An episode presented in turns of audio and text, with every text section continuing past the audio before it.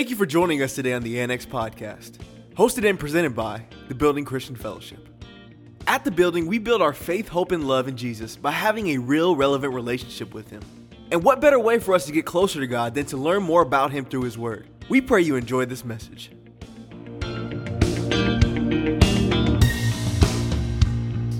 Uh, God is taking us in a direction.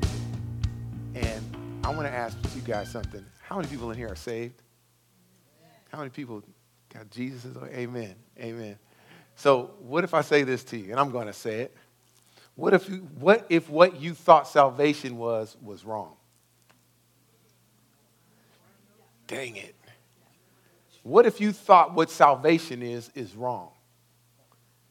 Some people, oh, I'm sure of it. Well, let me ask you. You know, millions of people, I'm sure millions, hundreds of thousands of people go to the doctor feeling fine. I look good, I feel good, I'm in perfect shape. And they go in there and the doctor says, I hate to tell you this, but you have stage four colon cancer. You're going to die in four months, tops. I look good, I feel good, I perceive that I'm well, but I'm not. There's a lot of us in here like that. Our salvation is really based upon something we heard because we really never take time to crack open the Bible and read what the Bible says about salvation. We're at a point and place in church, saints to God, that we're losing people that are saved I, am not one of those pastors that just because you came up here and recited a verse, I can give you, I can give you a script. And reading a script and repeating a script does not equate to salvation. And people are sitting there telling other people that people are saved because they recited a, a, a script and that says that you're saved. It's not. It's a matter of the heart, but there's much more to it. And because of the direction that the Lord is taking us, it is necessary it is necessary for us to understand our purpose as Christians. Porque la dirección que la Señor nos está uh, llevando es necesito que estamos nuestra, nuestro propósito como cristianos. So it's important we receive this teaching. Por eso es importante que recibamos esta enseñanza. Now, listen, if you guys have been here for a little while and you guys have been to a baptism class, there's a wonderful teaching in Romans chapter 6. And it says this it says, if we are baptized into Christ, we are no longer slaves to sin. Ya no somos esclavos de pecado. Our baptism now identifies us with Christ. Nuestro bautismo ahora nos identifica con Cristo. We who have been baptized into Jesus Christ have been baptized into his death. Nosotros que hemos sido bautizados en Jesucristo, hemos sido bautizados en su muerte. The Bible tells us in 2 Corinthians chapter 5 verse 17. It says this.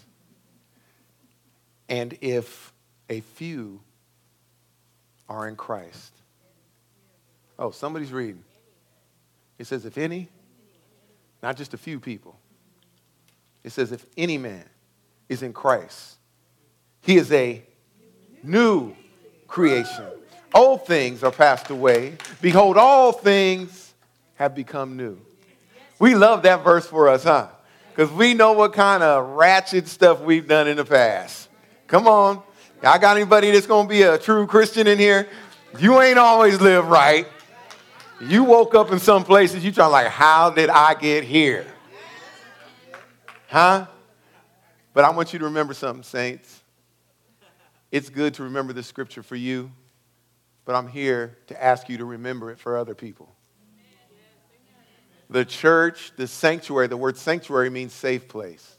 And there are people that have done horrible, horrific things in their life, but have found Christ and because they've been labeled by whatever they've done, doesn't mean that we treat them by their old nature.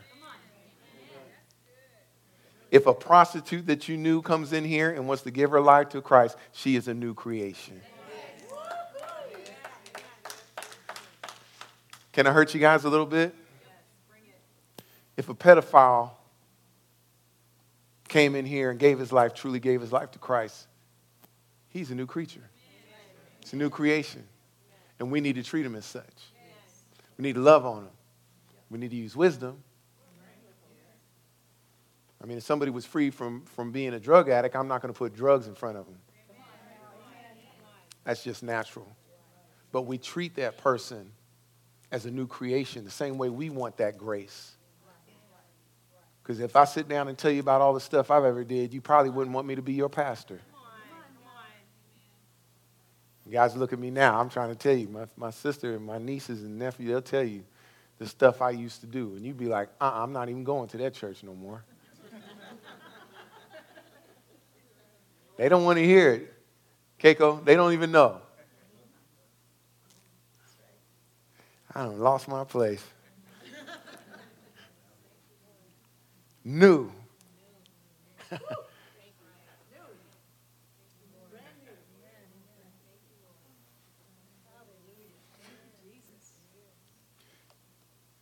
Not rebuilt, not remodeled, not reshaped, but new.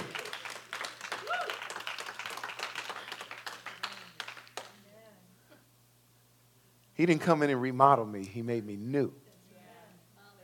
He broke the mold and reshaped and formed me in the image of Christ.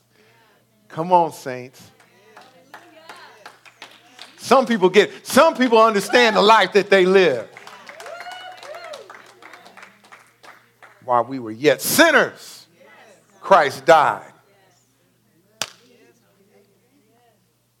Listen, saints, if we truly receive Jesus Christ into our hearts and we have been born of water and spirit, si verdad recibiste a Jesucristo en nuestro corazón y hemos sido nacido del agua y el espíritu. And this is according to Juan uh, 3 y 5, John 3 and 5. John, it says this Jesus answered, Verily, verily, I say unto thee, unless a man be born of water and of spirit, he cannot enter into the kingdom of God. Now, let me just stop and say something real quick. So, a lot of us think that baptism is what saves us. No. We, t- we teach this in baptism class. If you guys want to know more about it, I don't have time to talk about it. But it's about confession with your mouth after you believe in your heart. Not, see, confession with mouth. You know, people confess a lot of things. I'm in the military and I would run into guys at, at the VA that tell me that they were special forces ain't never been in special forces. So just because you confess something doesn't mean that that's what you really feel. You know, a lot of times we confess things just to get what we want. No, I love you.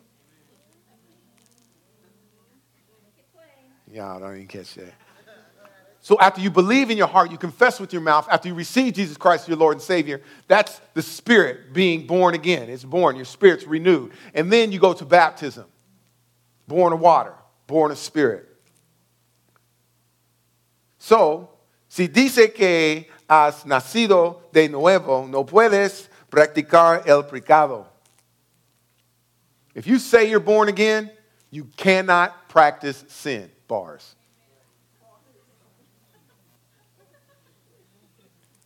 If you say that you're born again, you cannot practice sin. I'm sorry. It did. It got quiet. They're like, man, what do you mean? What do you mean? Can I tell you the difference between an accident and practicing? You already know, but I'll just make it plain for you. Okay, how many people been in a car accident ever? Did you plan it? Did you wake up in the morning and go, you know, today I'm going to get in a car accident? You got in your car and you were doing what you were doing every day. You were going to work, you were going to the store, you were just driving to pick somebody up. And somebody, somehow, somewhere along the way, or maybe you, did something wrong, ran into your car. We call that a car accident. I didn't mean for it to happen. But let's talk about practice. Practice. You talking about practice? Practice. Practicing sin means this anytime you practice sin, I'll just use this as an example, okay? You're, you're, you, you, having some feelings and you want to get with somebody. Well, first you had to think about it. Then you're thinking about it. Then once you're done thinking about it, you thought about it so much, you go ahead, now you got to start looking for phone numbers. Then you find the phone numbers, then you go ahead, now you got to dial the phone. Once you dial the phone, guess what happens after that? You talk to the person, you make the connection. I'm gonna come over. Now you gotta go get dressed. Hopefully, you take a shower. You get in your car, you, right? Yeah, should have been a light shower. Get in your car. You got to drive where you're going to get where you're at. Then when you get in that, you got to get out the car. You got to knock on the door. They open up the door. You go inside the house. You got to sit down and talk if you're to talk. And then there's some actions that have to take place before you actually get into the actual physical act of sin. Now, there was a process to that sin. And literally, you cannot call it an accident because you had so much planning involved that you're practicing sin. And so many of us practice sin on a daily. And if you're practicing sin, you are not saved. You want to argue about it? Argue with the word. You know why? 1 John 3 and 9. Those who have been born into God's family do not make practicing of sinning because God's life is in them, so they cannot keep on sinning because they are children of God. we got you, do I got you thinking yet? Because right now, if you're in your mind and you're, you're, you're, trying to think of scripture to combat what I just said, then you're, you're, you're in denial. And you know where denial, the de- denial is? In Egypt.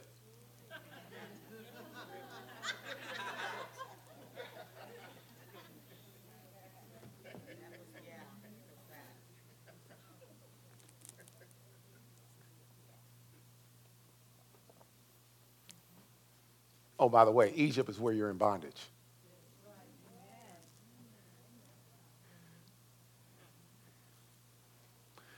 I preach hard stuff because if I preach the easy stuff, we'll have a wild church. Oh, it's all about grace. See, grace is that thing that keeps you. Oh, I'm getting ahead of myself. You cannot practice sin Dios cuida su palabra para completarla. God watches after his word to complete it. You guys, this that. So when God, when you say God come into my heart, God is the word. In the beginning was the word, and the word was God, and the word was God. That word is the seed. And the word was the seed, or uh, the seed was the word of God. When that comes into your heart, God watches after his word to perform it. So if he's watching after his word to perform it, if it lands on good ground, it's going to grow forth and spring forth fruit fruits of salvation. There's fruit that's going to come forth if that's in you. You can't say that God's in you if there's no fruit. And you know what Jesus said about any tree that doesn't bear fruit? It's a shade tree. And he's going to cut it off and throw it in the fire. Ouch, Pastor. Why? I wanted you to preach about me overcoming today. Well, I'm trying to preach to you about overcoming. I'm trying to preach to you about overcoming the state that you're in. Because we've been taught so much in church that just that salvation is, is so much by grace, and it is by grace. But the fact is, we think grace is one thing that it's not. Oh, I can get I can say this prayer and now I'm saved. I got fire insurance.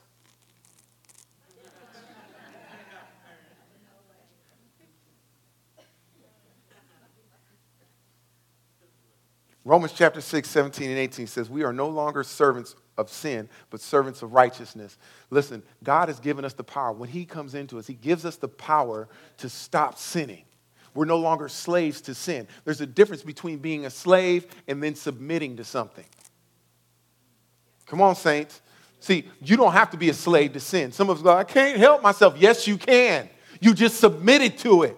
And when you submit to it, you become its slave. That's why you should, therefore, it says, I beseech you, therefore, brothers, by the mercy of God, that you present yourself, submit yourself, your bodies, holy and acceptable as a living sacrifice unto the Lord. See, what we need to do is submit ourselves to God. And when we submit to God, He's going to watch after His word to perform it. Let's turn to Matthew chapter 7, verse 14. You guys know who the Bible was written to? The church. Let's keep that in mind as I read this. This was not written, this wasn't a, a, a written book written to the world, it was written for the church. To read the epistles, to read the gospels, to read the Old Testament for our edification and upbuilding and strengthening of the church. Amen. Amen. Great. Now, this is written to the church. Because narrow is the gate and difficult is the way which leads to life, and there are few who find it. He wrote this to save people. He wrote it to the church. Why would you write this warning to the church?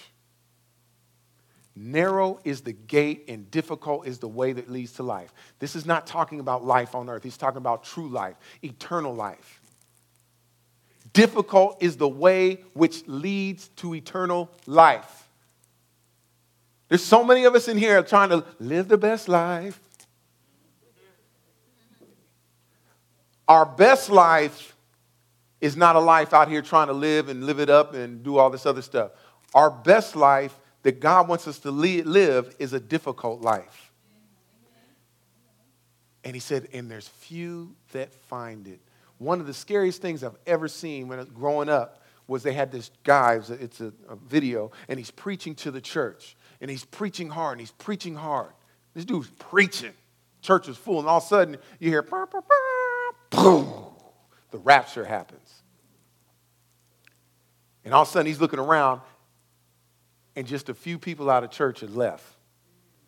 The preacher was still there.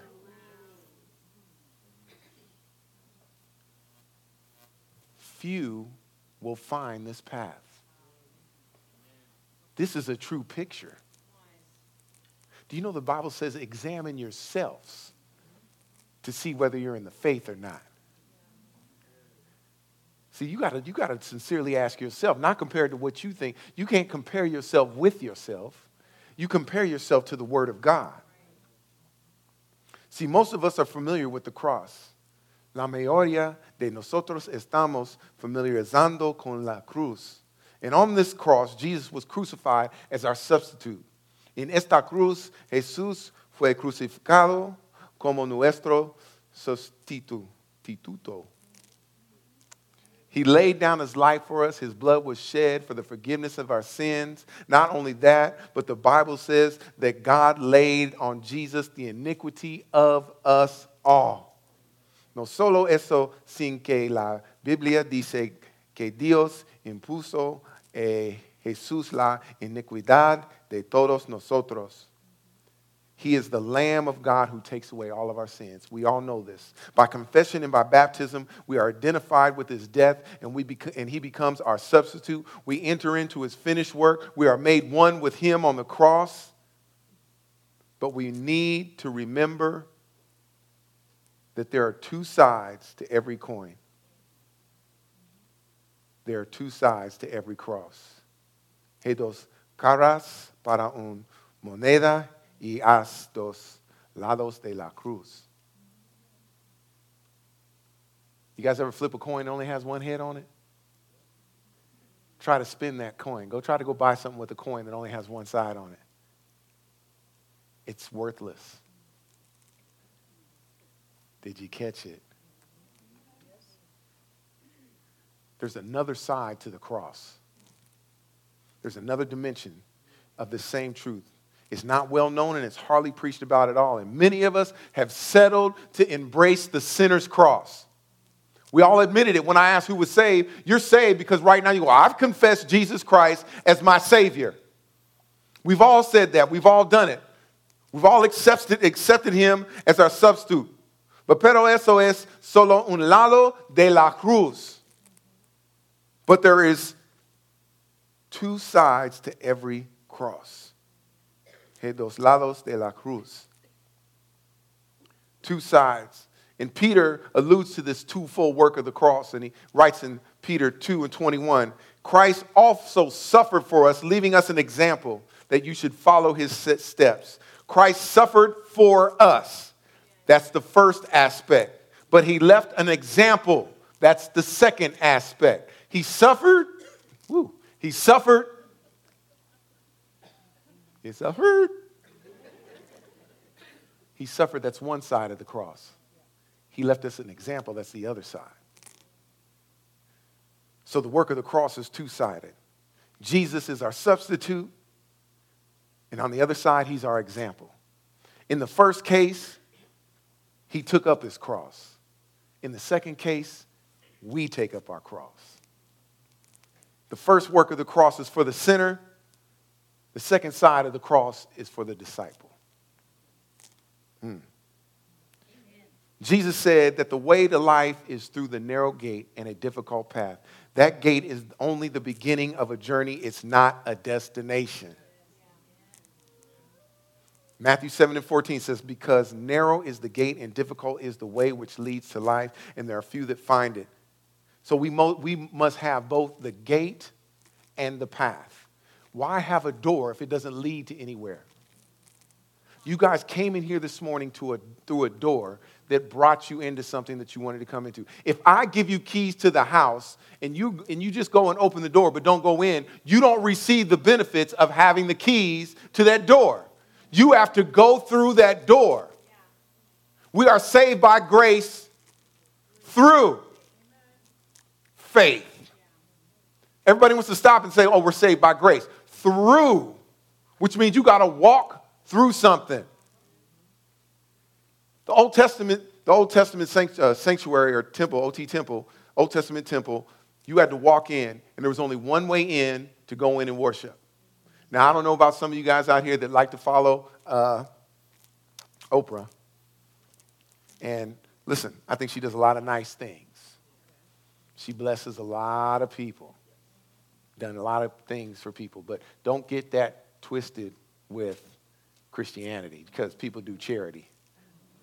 Well, Pastor, the Bible says charity about love. And no, people give away things. It, doesn't matter. It's a good tax write off. We don't know about that because we ain't super rich. So rich people have to give away stuff, but they make it look good for them, but they need the tax write off. So you guys, y'all need to talk to some of the rich people in here. I won't call them rich, the people that know how to deal with their money. It's with taxes. So, anyway.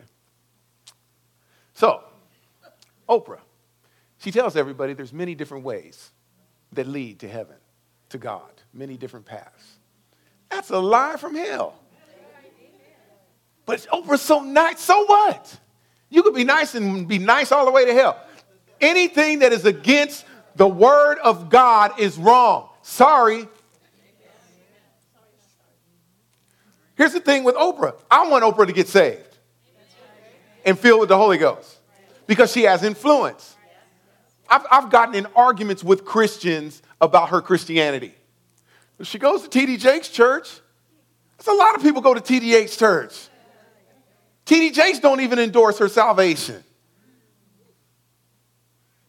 Salvation is there's only one way, and that way is Jesus Christ. He's the only way in. He said, if any man tries to enter into the kingdom any other way, he is a thief. And we know what happens to thieves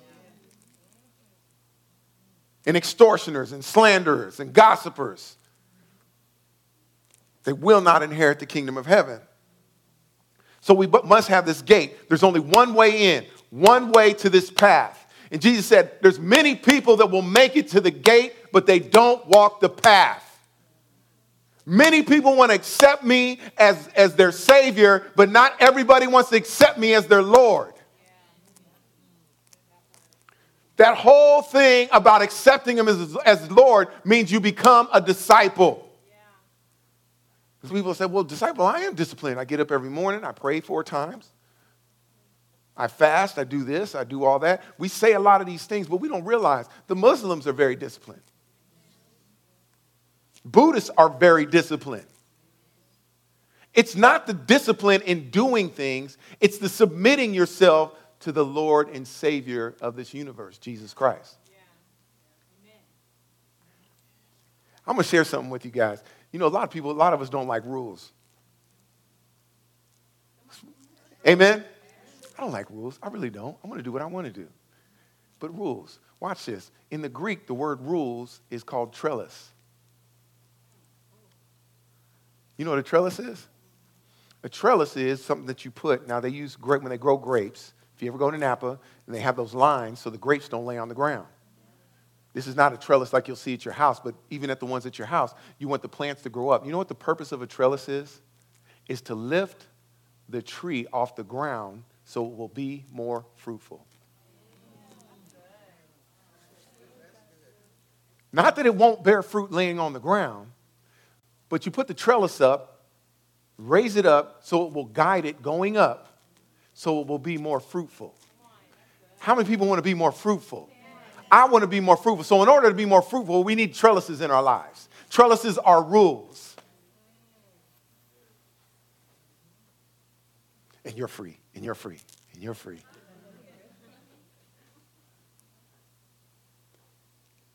Jesus is the gate, He's the door, and He has given us this, the keys to walk the path by His example. John 10 and 7. Then said Jesus unto them again, Verily, verily, I say unto you, I am the door of the sheep. Who's the sheep? Well, if He's the door, we're supposed to go through Him, right? Well, we're going through the door to get somewhere, right? Well, guess where we're going? Through that difficult path. Ooh. Jesus says the way to life is through a narrow gate in this difficult path. The narrow gate is Christ. It's narrow because he's the only way. But why is the path so difficult? Partly because it's much easier, much more appealing to accept Jesus Christ as a substitute as to accept him as your example. It's so much easier if I could just come up to the altar, repeat a script that the pastor says, and now I don't have to go to hell. I can live, leave here and live how I want to. Saints of God, you are not saved because you repeat a script. I'm here to tell you, sorry. But you come. The problem is, we come, and all of us in here said, Lord, thank you for being my substitute. Thank you. I receive you by grace, by grace through faith that you are my Savior and that I now identify. I've been baptized. I identify myself with you on the cross. I thank you for that. And then you turn around and just go do what you want to do. Remember what I said earlier that you cannot, the Bible says that you cannot continue to practice sin.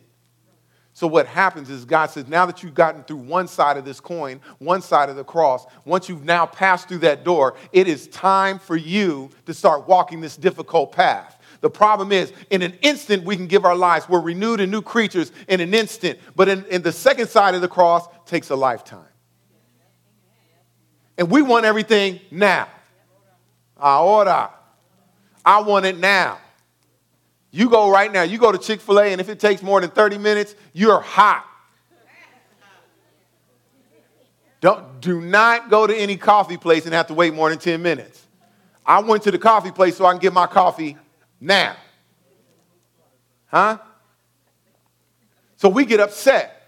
So in life, when we're not, when we start walking this, this path, when things aren't going out the way that we want them, why is it so difficult? Because we're in need of patience that after we wait a while, we might receive the promise. We begin to just walk this path, and because things aren't working out the way that we want them, we start taking in substitutes.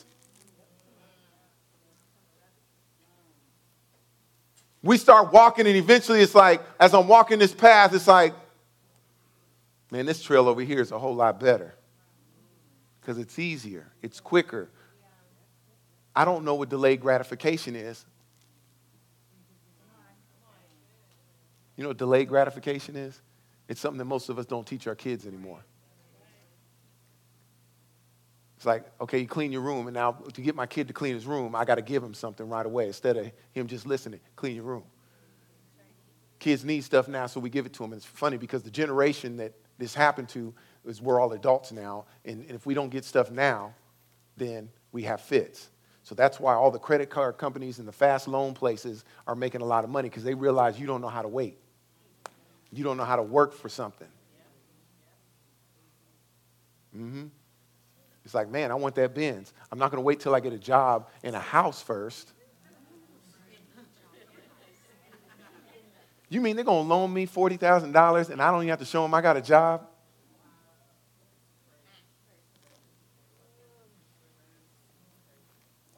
Delayed gratification. We get off that path.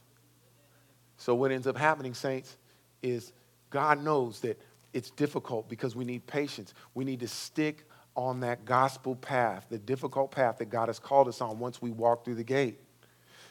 God is calling us. See, everyone wants a Savior, but nobody wants a Lord. Can I, can I just share some? You know, you look around, we have many different ethnicities in here, but I have to speak to one ethnicity uh, uh, specifically. African Americans have a problem with the word master. You guys grew up, you guys seen every show. Anytime we heard the word master, somebody had a pair of like some loincloth on and they were getting beat and chained. And it wasn't master, it was massa. And because it's been ingrained in us as a people, we don't like that word. You ain't, you ain't gonna go and call somebody master. You might call him man or sir, but you won't call him master. And we take this earthly mindset because it's ingrained in us. And we take it to the Bible. And we see that the Bible says he, that, that we need to call him master, that he needs to be our master. And somewhere deep down inside with that, we have a problem. And it's a problem of rebellion because the word master has been distorted to us in our, in our, in our lives.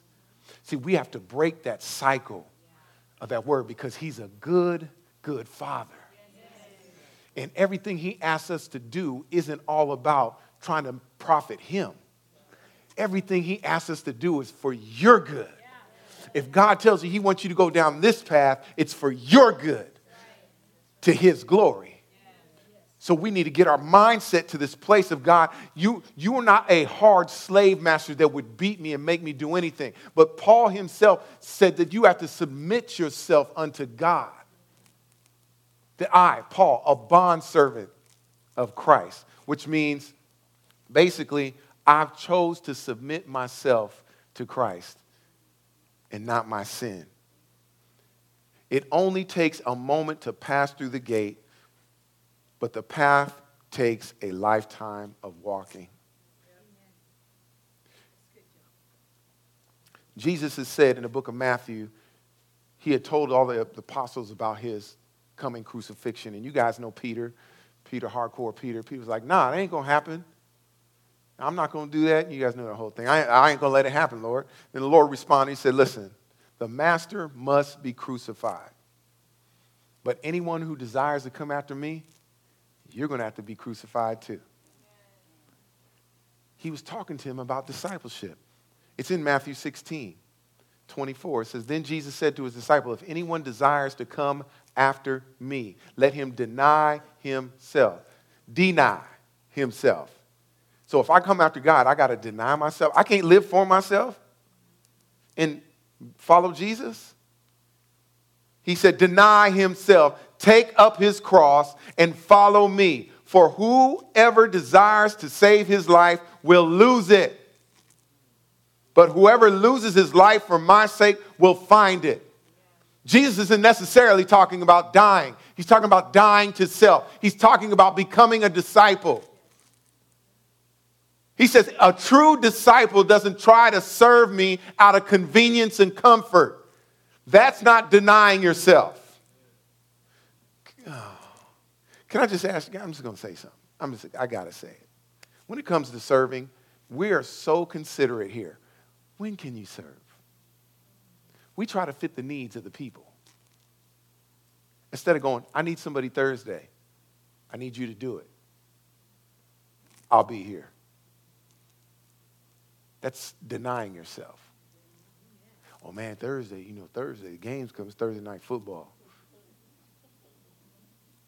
Deny yourself.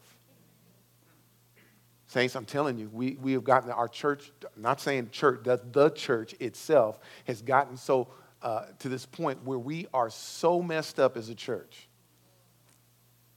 The Pentecostal church is lazy. It is. I got to ask you to serve. Why do I? When you're saved, you want to give back.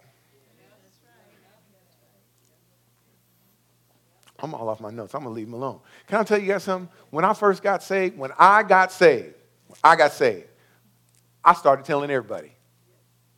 I didn't know nothing about the Bible. I started telling everybody. First thing I did after I came up from out the altar and everything, I was saved. I was, woo! I got picked up the phone. called my mom, my sisters. Hey, I gave my life to Christ. What? I just gave my life to the Lord. Man, I'm saved. Morning, I've been going to this church. I go, I'm, I'm there like almost every day. Freaked them out. They didn't believe it because of the fool I was. So much so, they had to fly out to Washington, D.C. to make sure I wasn't crazy. Ask my sisters in here, ask Satira. She knows. They literally got on a plane, like immediately, got on a plane and flew because my brother done lost his mind. We trying to get him saved for the last 15 years. And that, that what happened? Where is he at? What cult is he in? Something's going on. And they got out there and found that I, I, I had really given my life to Christ. Not only that, I was so convicted with truth and love, and it just all had all this. I got on the phone at my at my house, my apartment, and I started calling people that I had robbed and kidnapped, and I had done wrong. Yeah, I, I done it all. All these people, I call them. I'm, I'm sorry. I'm sorry, I didn't mean to do that to you. You didn't do anything to deserve it. I was full of jealousy and hate, and I'm just, I'm just laying my life out. And I'm sorry, I give my life to the Lord now, and the Lord's having me call you to, to repent and apologize. And if you don't forgive me, I understand, but I just need to let you know you didn't deserve it and I was wrong. And I'm just sharing this news with everybody. I get to work and I'm telling everybody, hey guys, this Sunday, I gave my life to Christ. I'm saved. And it was funny because the Christians were like, praise God. Everybody else was like, uh huh, which I understand because those were guys I was partying with, you know. So they're like, yeah, we'll see how much. But you know what? It was, it was good that I made that confession because I'm, I'm really competitive, right? So when they're like, yeah, right, uh huh, where we going this weekend? I looked at them and I was thinking in my heart, I'll show you. It helped me stay grounded, it helped me stay close to everybody that was the saints that were was at work.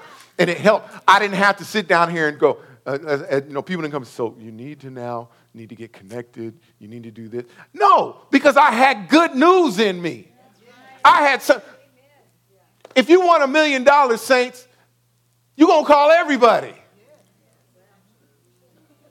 You're going to call people, you're going to call the ones that ain't going to ask you for money. You're going to call somebody.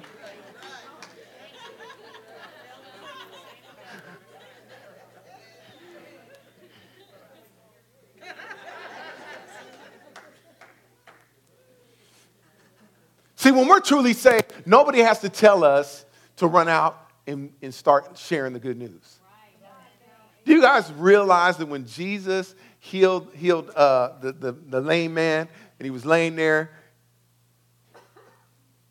Okay, healed him. He, he didn't tell him, go and, and, and preach the word. He said, go and sin no more. You know what he did? Jumped up and started telling everybody. He didn't go to one, one Bible class. He didn't do anything. He just know that Jesus touched his life. And when Jesus touches your life, you ain't got a problem sharing it. Well, Pastor, I'm nervous to share my faith with people. See, got quiet? Because some of y'all in here care. You talk about whatever. You talk about your gas problem you had last night. You talk about anything.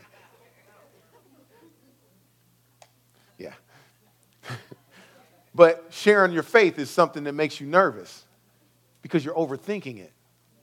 You, you're trying to be like Pastor, which I've been doing this for years. You just learned and fell in love with the Lord. That's all you have to tell somebody. Tell them what you've experienced. Don't try to tell them something you ain't experienced yet. Man, man, I, I gave my life to Christ this week, and people are looking at you, okay, so, so, man, really, you should come to church with me. I ain't trying to go. Trust me, it's different. I met God there. Yeah, right, whatever. No, trust me. Uh, okay, don't worry about it. You have an open invitation. Amen. And guess what? Says, yeah. And then they're going to watch you. They're going to watch you. They're going to watch when you get done wrong, how you're going to react. They're going to, they're to watch what you do with a raise or a demotion. They're going to listen to your words. But then guess what? When you start becoming a light at your job, and then hell hits all the people around you, guess who they come to? Oh, Julie, Julie, uh, I know you go to church. I'm going through something. Can you pray for me? You'd be like, you'd be like, you know what? Yeah, let me pray for you. You pray for them, and then you look at them as because they'll be they'll be crying. They will be crying. And they're not crying because they're sad, because they're crying because they're experiencing the presence of God that's in you. They think it's because they're sad. It's the presence of God. And then that's, that's your turn. You say, you know what, girl? You should really come to church. You should really come and hear the word. We have a community of believers that will help support you and everything else like that. That's what being a disciple is all about. My God. As I bring this to a close. So, the question that we all need to ask and the question that will arise can Jesus be Savior but not Lord? Can I accept salvation but not discipleship? Can I enter the gate but not walk the path? And the underlining concern is really this Can I pray the sinner's prayer and live any way I please and still go to heaven? Oh, I guess I don't have to go there because I think everybody said no. No. It's a two sided coin. You can't receive one side of the cross, you have to do both. Let me give you a, an example. There was this guy that I'm telling you, I'm waiting. There's going to be somebody comes out this, mark my word. He's going to be called, a rapper is going to be called the rich young ruler. Watch that. There's a guy in the Bible named the rich young ruler. And it, said, and it says in uh, Mark chapter 10, it says, Then Jesus looked up at him and said to him, Let me give you some background. Rich young ruler followed all the rules. He was disciplined, went to the synagogue, tithed, prayed, served, kept the law since a youth, did everything disciplined and right. Then he goes to Jesus and tells Jesus, What must I do to inherit eternal life? Then Jesus looking at him and loved him. Now he loved him. Most of us don't think we're loving on you when we tell you the truth. But when I tell you the truth, I'm loving on you. Jesus, looking at him, loved him and said to him, One thing you lack. You're doing all this stuff, but there's one thing you lack. Go your way, sell whatever you, you have, sell your possessions, and give them to the poor. And you will have treasure in heaven. And come take up your cross and follow me. But the Bible goes on to say, but he was sad at this word. And he went away sorrowful, for he had great possessions. Then Jesus looked around and said to his disciples, How hard it is for those who have riches to enter into the kingdom of God. I'm going to break this down for you. You have a person that's doing everything. He's coming to church, he's serving, he's doing all this different stuff. And God said, out of everything you're doing, you're lacking one thing. See, he came to God looking for eternal life. And you know what Jesus offered him? Discipleship. He said, Pick up your cross and follow me. Weird. But why wasn't he able to pick up his cross? As we read, it says he had great possessions. Great possessions. You know, it's funny that we use that word possession when we talk about a demon is in somebody. When a demon controls me, I'm possessed. It doesn't talk about he had a lot of things. He had great possessions. What I truly believe is, is the things that he owned didn't own, that he didn't own them, they owned him. The reason why he hung his head down and walked away sorrowful is because he couldn't give up something that he didn't have any control over. It had him. He couldn't let it go because it had him. That's like me. You guys ever see a fight and somebody's somebody's holding on, they're wrestling, one dude's holding on, but they're yelling at the other person, stop. The guy's like, ah, it's that's what it was like. See, what Jesus was telling them to do, I need you to get stuff out of your way. I need you to get those things out of your way so that you could become a disciple. Yeah. There were things that were stopping him from following Christ, and he wasn't willing to let it go. What's holding you back from discipleship? What is holding you back from walking this difficult path?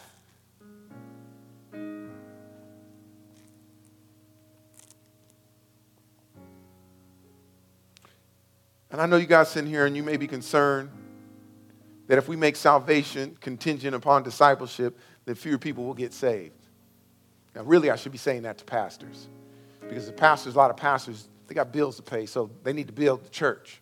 And usually, success, a successful church is a church that has a lot of people. Because a lot of people bring a lot of money, and we could do things, toxic charity with money, but that's not the case. The case is is preaching the truth. Because I can have a church full of people all going to hell. God wants disciples. Our concern at the Building Christian Fellowship is not building a large church, it's building disciples. I'll be honest with you. I only need 12 disciples. I only need 12. Because you know what happens? 12 people that are disciples, I don't have to worry about anything else. You don't have to worry about numbers.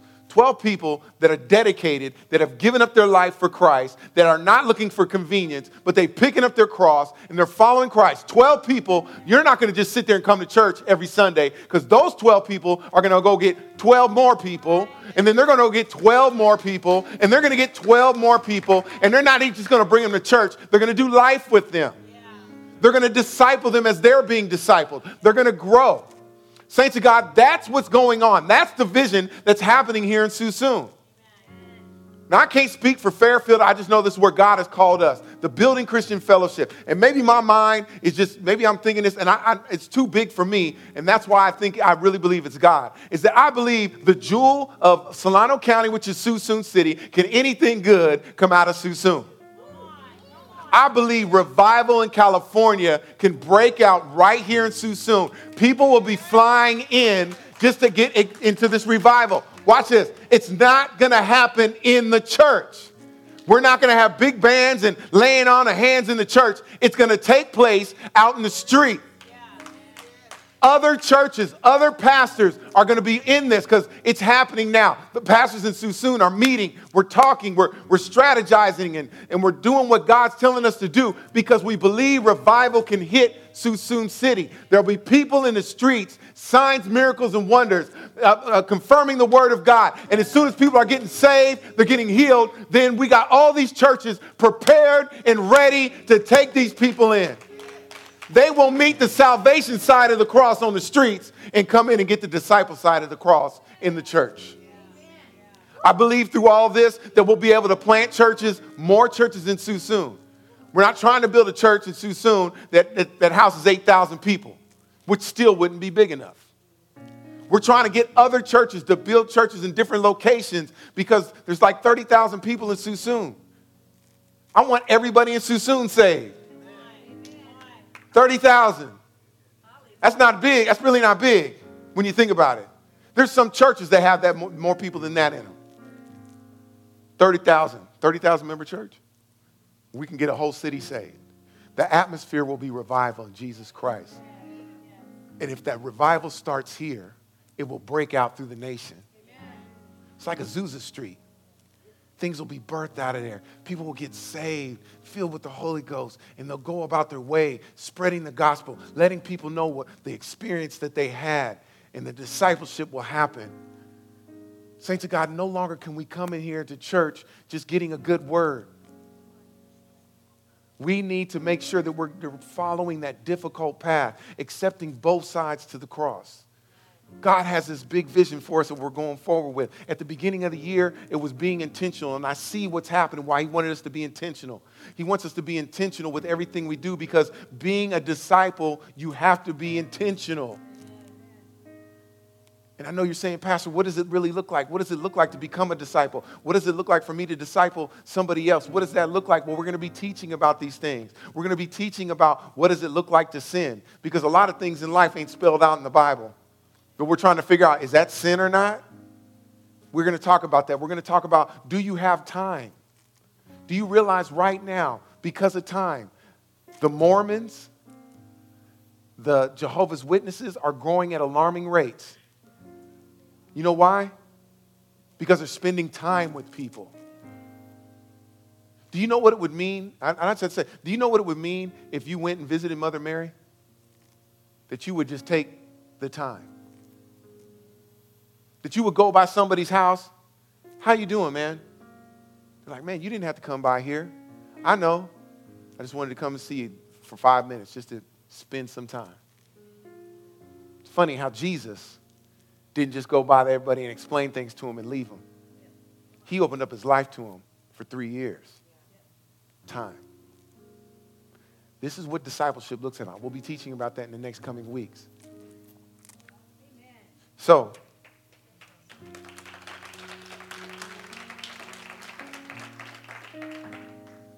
so this is the last thing, and I'll close. So, what are we to do? Should we continue to give false comfort to those who are unwilling to take up their cross and deny themselves and follow Jesus? Do we continue to give people false hope and say, just say this prayer? It's false hope. Instead, let us endeavor to show others by example that the only way to life is through the gate and to walk the difficult path. The only way to reign with Jesus Christ is to suffer with Jesus Christ. Those that just don't hear the Word of God, but those that hear the Word of God and put it to practice are His true disciples. May the Lord Jesus Christ Himself bear witness to the things which were said today that they are true. Amen. Amen. Amen. Stand to your feet.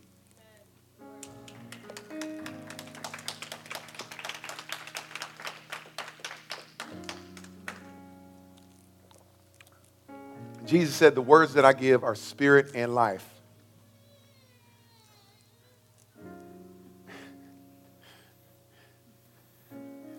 If you receive his word, you receive new life and you receive a regeneration of your spirit. That's all the time we have for this episode of the Annex Podcast. But we encourage you to get connected with us by downloading and using our TBCF app today. Or you can visit our website at tbcf.life. That's tbcf.life. Until next time, thanks for stopping by to the Annex Podcast.